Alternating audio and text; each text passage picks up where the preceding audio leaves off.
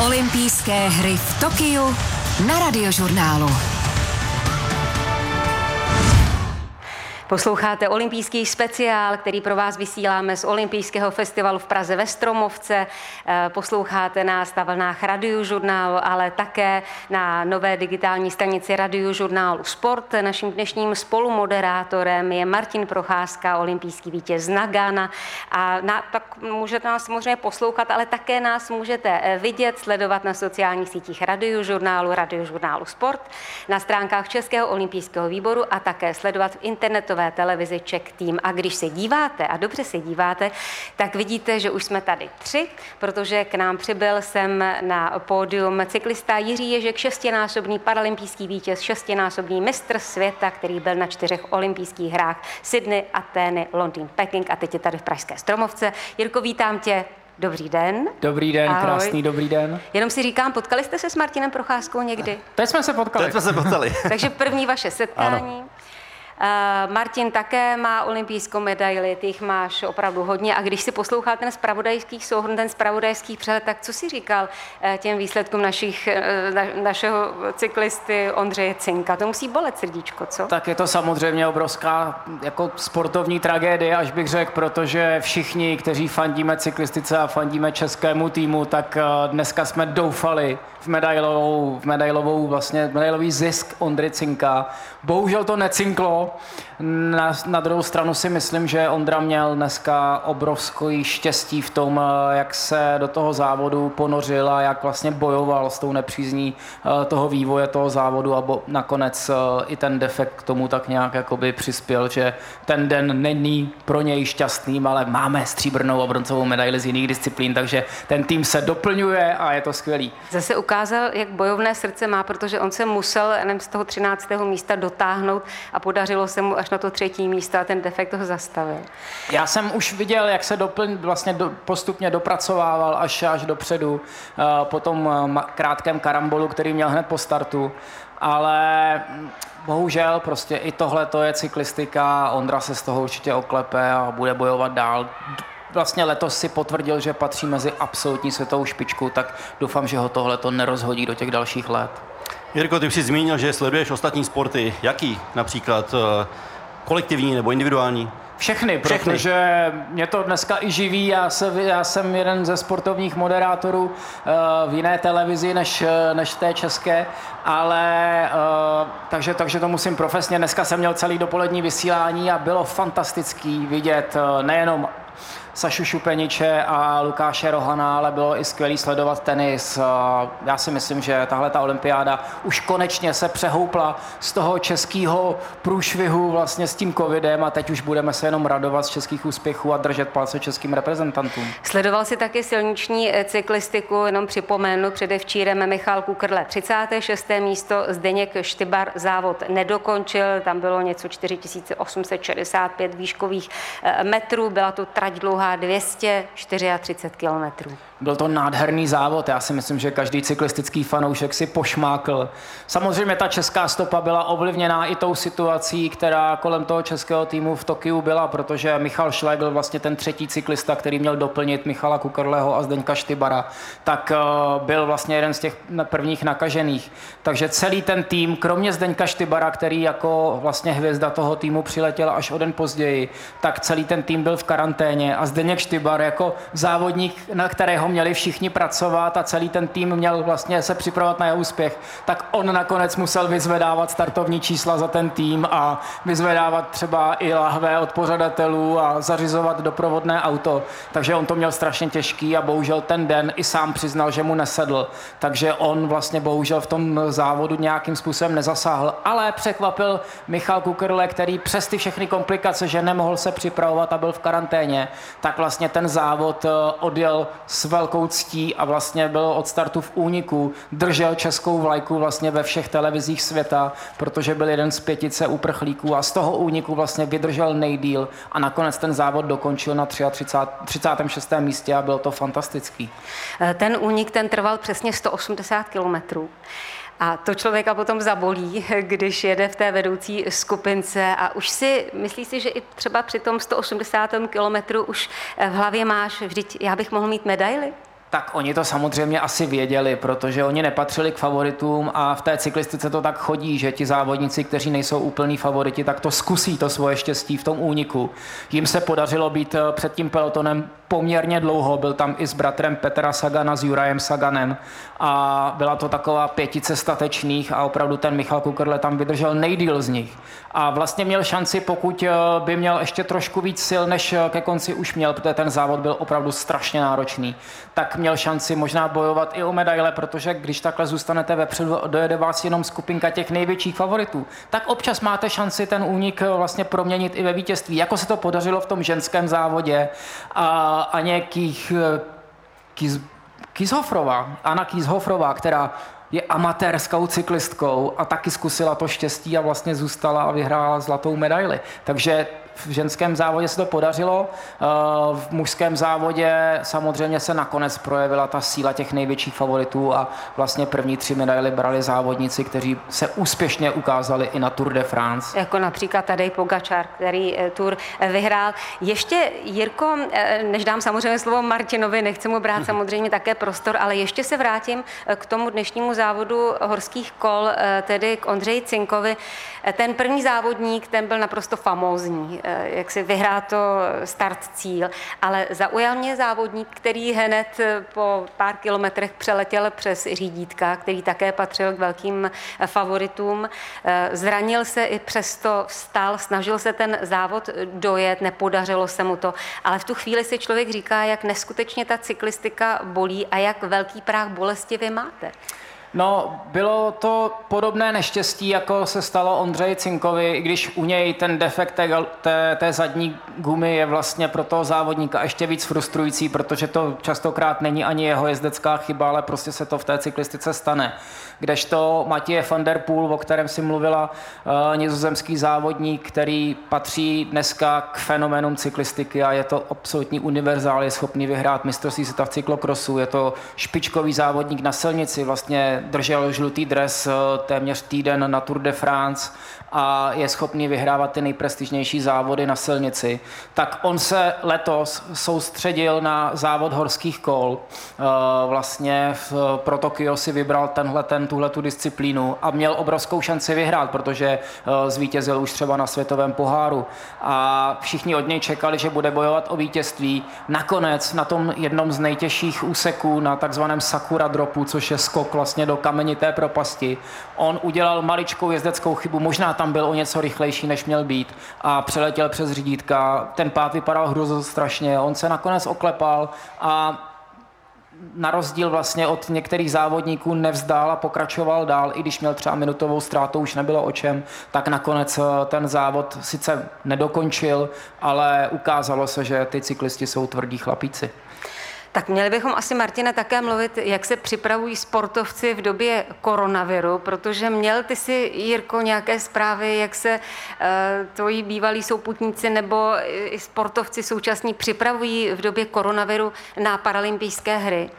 Tak je to samozřejmě problematické. Je to problematické jak pro olympioniky, tak pro paralympioniky, protože oni samozřejmě mají omezenou možnost cestovat, to znamená, že nepoznávají tu světovou konkurenci. Eh, pro ně je to ještě těžší v tom, že vlastně do každého závodu nebo do každého i soustředění potřebují nějaký doprovod a čím víc lidí letí, tím větší je možnost eh, třeba nějaké té nákazy nebo toho pozitivního testu a v tom případě celý ten tým je uveden do karantény karantény, takže jak paralympionici, tak olympionici to mají těžší a já doufám, že už eh, ta, ta prvotní doba, co postihla český tým v Tokiu, už pomaličku odezní s těmi posledními příznaky a už se bude bavit o tom českém týmu spíš jako o úspěšných reprezentantech, protože i ti sportovci, kteří jsou teď v Tokiu, mají tu, ten trénink a tu přípravu na ty svoje soutěže těžší. Třeba Michal Kukrle, ten cyklista, eh, říkal v několika rozhovorech, že vlastně neměl šanci se na ten závod jakkoliv připravit, že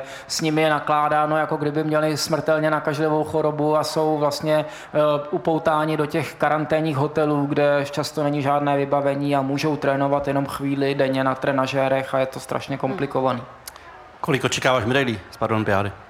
Já jsem optimista, takže jako určitě kolem desítky, aspoň je to moje přání, možná jsem idealista, ale já věřím tak, jako se to třeba smolně nepovedlo Ondrovi Cinkovi, tak se zase ukáže někdo, od kterého to třeba není ani tolik očekávané, protože tahle ta olympiáda je plná překvapení a tím, jaká je situace a jak vlastně komplikovanou i ty největší hvězdy měly přípravu, tak může v jakékoliv disciplíně a v jakémkoliv závodě překvapit někdo, tak jako překvapila rakouská cyklistka právě v rámci toho silničního závodu. Další věc je určitě časový posun. Tam je tedy oproti eh, středoevropskému času o 7 hodin víc a samozřejmě i aklimatizace, protože někteří sportovci tam třeba přijeli v pátek 3-4 dny před závodem. Jakou roli tohle hraje, Jirko? Obrovskou. Já si myslím, že právě na tu klasickou aklimatizaci, a teď se nebavíme o tom teple, ale bavíme se spíš o tom časovém pásmu, potřebujete mít, být v místě konání buď maximálně tři dny a pak teda rovnou začít závodit, anebo třeba 14 dní plus, abyste si naopak zvykli už na, ten, na to časové pásmo. Co se týče toho horka, tak je to ještě komplikovanější. Zdeněk Štybar třeba říkal, že chvíle mi trénoval na Malorce schválně kvůli tomu, že je tam obrovské vedro a podobné počasí, jako panuje i teďko ve Stromovce tady, tak eh, v tom, eh, v tom Tokiu je to ještě horší díky té vlhkosti. Takže na tohle si člověk musí zvykat a i te, všechny ty přípravné kempy, jak jsem věděl od Českého olympijského týmu, které plánoval v tom Tokiu dlouhodobou přípravu těch největších nadějí medailových, tak tohle to všechno zmizelo a vlastně celý svět eh, je na tom stejně a eh, myslím si, že bude obrovská komplikace pro všechny české sportovce za závodit tak, jak jsou zvyklí, protože ta příprava je úplně jiná, než třeba jsme plánovali. Když se znovu vrátíme k paralympijskému sportu, pořád to dění eh, sleduješ samozřejmě, pořád tě to zajímá. Kdo je takovým želízkem v ohni? Tak já Když si řeknu v té cyklistice, nebo jestli sleduješ i jiné sporty. Tak samozřejmě cyklistiku pořád máme na světové úrovni. Je tam Patrik Jahoda, handbiker, který se stal evropským šampionem, stejně tak jako cyklista Ivo Koblasa, který vybojoval eh, evropské zlato na evropském šampionátu. Máme tam Kateřinu Antošovou, handbikerku, která také bude bojovat, eh, bojovat o ty největší příčky v té kategorii žen. A já si myslím, že ta výprava bude úspěšnější než v Riu, aspoň v to pevně doufám, protože v tom Riu eh, opravdu tam se podařilo zlato od Arnošta Petráčka, který samozřejmě doufám jako plavec bude patřit eh, i eh, k těm hvězdám té české výpravy pro Tokio, ale věřím, že se ukážou zase další sportovci, protože vždycky ta olympiáda nebo paralympiáda je příležitost nastartovat tu kariéru tím způsobem, tak jako třeba nádherně ovlivnila uh, tu kariéru všem sportovcům, kteří získali třeba nečekanou medaili a pak se z nich stali hvězdy světového formátu a dařilo se jim i na mistrovstvích světa a na těch dalších šampionátech spoustu dalších let. Tak eh, kdyby v Ochozech mohli stát všichni takový Jiří Ješkové a fandili by, tak by všichni mohli získat zlatou olympijskou medaili, protože ty jsi strašně takový plný energie, velmi dobře naladěný, pozitivní. Teď mi řekni jednu věc, pozitivně naladěný, myslím samozřejmě nic jiného jsem tím nemyslela, ale řekni mi jinou věc. Teď, když se na to díváš a vidíš, že ty ochozy jsou prázdné, že ti prostě nikdo nezatleská, že potom až eh, poputuje nahoru eh, česká státní vlajka a bude hrát hymna, tak ty to budeš mít sám v sobě, řekneš si doma, to se mnou sdílejí, ale tam na tom stadionu nikdo nebude. Je to velká ztráta, jak to vnímáš? Já si myslím, že Martin to může potvrdit, že pro ty sportovce je ten, ten přímý kontakt s těmi diváky a s tím fandícím publikem strašně důležitý. Je to úplně stejný hnací motor, jako když máte za sebou skvělou přípravu, nebo když máte vedle sebe na té olympiádě nebo na tom mistrovství světa ten realizační tým, na který jste zvyklí, když máte toho trenéra, který vám dá přesně ty, ty informace a tu energii v tu pravou minutu. A ta olympiáda je specifická i v tom, že si třeba ten tým může navzájem fandit, že sportovci z různých disciplín se sejdou a fandí tomu jednomu, který teď zrovna je na startu. A ani tohle to není možné vlastně v Tokiu. Takže spousta těch sportovců už dneska sdílí na těch sociálních sítích, že je o tohle ta olympiáda obrovsky ochuzená a o to můžeme být eh, vlastně vděčnější, že vůbec ty sociální sítě jsou, protože skrz ně můžeme těm sportovcům dodat eh, nějakou energii nebo dodat je povzbuzení, tak jako o tom mluvili třeba stolní tenisté, eh, který, kteří mluvili o tom, že sice v té atmosféře vlastně ticha necítí žádnou energii od těch diváků, ale že večer před závodem, když se podívají na ty zprávy před tou soutěží, tak eh, že to pozbudí aspoň takhle na dálku, tak eh, myslíme na ty sportovce a díky třeba rozhlasu nebo televizi můžeme být aspoň jako fanoušci na blízku a posílat tu energii do toho Tokia, když tam nemůžeme být osobně. Já to můžu potvrdit, protože eh, v té době, když jsme byli na Gánu, tak nám tam fanoušci posílali faxy. My jsme tam měli minimální počet fanoušků, ale ty faxy ty nám dávali obrovskou energii a nakonec nám to vlastně povedlo i díky nim vyhrát. A zase to vracíte těm fanouškům, protože ten člověk, když ví, že si dal tu práci a poslal vám ten fax, abyste nakonec vyhráli, tak i on sám může cítit, že trošku na tom eh, nějakým způsobem zapracoval na tom vítězství. Eh, možná někteří posluchači, kteří si teď naladili radiožurnál nebo radiožurnál Sport, tak si říkají, v jakých disciplínách Jiří Ježek, šestinásobný paralympijský vítěz, eh, závodil. Připomeňme ty tvoje disciplíny a připomeňme, kdo je vlastně tvým nástupcem teď. Tak já jsem soutěžil jak v silniční cyklistice, v silničním závodě a v časovce. Časovka na Tokiu na olympiádě bude ve středu, takže můžeme Michalovi Kukrlemu držet palce aspoň v té časovce. A mm, co se týče dráhové cyklistiky, protože já jsem byl takový obojživelník, že jsem závodil jak na velodromu, tak na té silnici, tak jsem závodil ve stíhacím závodě a v kilometru s pevným startem a později, když byl doplněn tým sprint, tak jsme měli i se svými kolegy, jsme složili poměrně úspěšný tým, že třeba v, v Pekingu jsme brali bronz. A pro mě tenhle ten bronz měl cenu zlata, protože když to sdílíte v týmu, to tady Martinovi nemusím povídat, eh, to vítězství v tom týmu je ještě daleko, daleko sladší v tom sdílení vlastně toho, toho úspěchu s těma parťákama. Takže tohle to byly moje závody a dneska my ten tým asi v, eh, v Tokiu nesložíme, Nicméně já věřím, že na těch paralympijských hrách eh, ti budoucí cyklisté, ale hlavně sportovci ze všech odvětví ukážou, že přes to, jak se mohli těžce připravovat, takže pořád ta Česká republika patří ke světové špičce, tak jako zaplať pámbu patříme i v tom olympijském sportu, vlastně v tom eh, sportu těch nejlepších vlastně na světě patří Česká republika pořád k úspěšným zemím a dneska to stříbro a bronz eh, tomu dává punc, protože jsme hned vlastně ve čtvrtý den už vybojovali medaile a pořád ten český sport žije a je silný a já mám z toho obrovskou radost. Uh, Jirko, když se bavíme o olympiádě, o paralympiádě, ty máš obrovské zkušenosti. Působíš třeba v nějakém hnutí nebo tvé zkušenosti jsou eh, jak se k dispozici právě funkcionářům nebo i závodníkům. Jak ty se na tomhle, v tomhle téhle oblasti pohybuješ? Tak já po konci kariéry jsem říkal, že jsem připravený pomáhat eh, komukoliv individuálně, ale samozřejmě se tomu sportu snažím pomáhat eh, obecně, jak jsem v kontaktu s Českým olympijským týmem, kdy jsem členem komise sportovců Českého olympijského výboru a klub, Českého klubu Fair Play při Českém olympijském výboru tak eh, samozřejmě se snažím pomáhat i tomu sportu paralympijskému, protože ten je teď trošičku v krizi, co se týče vlastně organizace v České republice a já jako člen Národní rady pro sport při Národní sportovní agentuře se snažím trošku nastartovat znova úspěch a i dobrou atmosféru v tom českém paralympijském hnutí, tak doufám, že se nám to podaří a že tak, jak skvěle funguje Český olympijský tým a Český olympijský výbor, že bude znova fungovat i ten Český paralympijský tým. Eh, teď se dívám na Martina Procházku, hokejistu. My jsme sem spolu dorazili, povídali jsme si samozřejmě také o sportu a já si jenom říkám, Martine, eh, potkala bych tě někde na kole? Jezdíš na kole? Baví tě cyklistika? Samozřejmě, eh, já jsem to měl takovou tréninkovou metodu. My jsme v dřívějších dobách trénovali na kolách, křivokládské lesy, tam jsou krásné kopečky.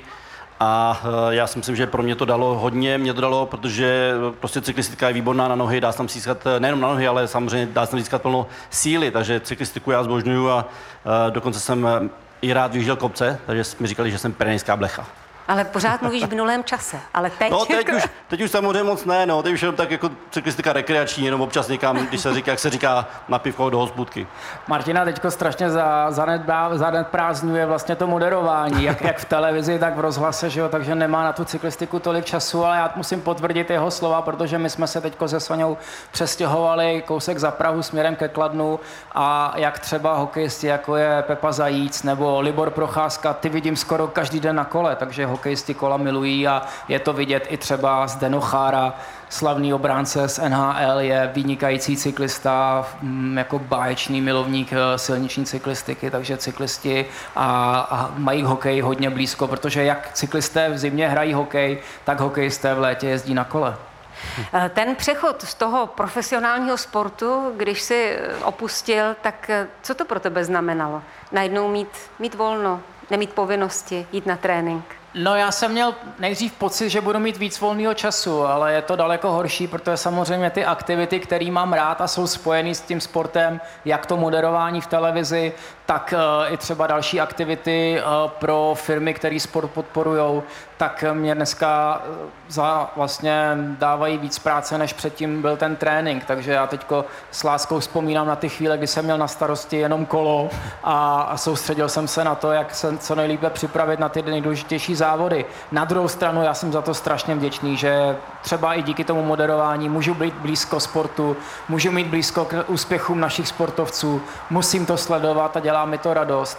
A zároveň eh, člověk má být zapřažený na 100%, takže já si na spoustu práce nestěžuju. Je pravda, že moje manželka Sonja mě občas vidí teď unavenějšího než dřív eh, z té, eh, z té sportovní kariéry, ale člověk má žít naplno. Eh, jaké sporty ještě teď budeš eh, sledovat, jestli v přímém přenosu z Tokia, anebo až ze záznamu? Všechny, všechny, musím říct, že všechny. Já jsem fakt eh, i díky té práci, kterou teď mám, se mi vrátilo to, co jsem vlastně dělal jako kluk, ještě než jsem začal závodit na kole. Potom se to jako smrsklo opravdu, že jsem byl hodně zaměřený na tu cyklistiku, ale teď zase zpátky sleduju veškerý sportovní dění. Těším se, co předvedou naši basketbalisti jako jediný vlastně týmový, velký týmový sport z toho toho českého výběru eh, v Tokiu, tak těm budu hrozně fandit. Samozřejmě blíží se atletika, blíží se dráhová cyklistika, kde máme Tomáše Bábka a vlastně ve spoustě sportů máme želízka v ohni, eh, na který já se těším, jak budou závodit a budu jim držet palce. Ve středu eh, čeká české basketbalisty tým Francie, v sobotu zase Spojené státy, takže se máme na co těšit. Tak jsme byli rádi, že tady s námi byl eh, v našem improvizovaném studiu, eh, byl tady s námi ve Stromovce na olympijském festivalu Jiří Ježek, cyklista, šestinásobný paralympijský vítěz, šestinásobný mistr světa a velmi optimistický a pořád ještě kluk. Tak Jirko, moc díky, ať se ti daří a zase někdy příště. Ahoj, nashledanou. Já děkuji moc za pozvání pozvání. Díky moc. Díky, ahoj. Poslouchej Sport. Radiožurnál Sport.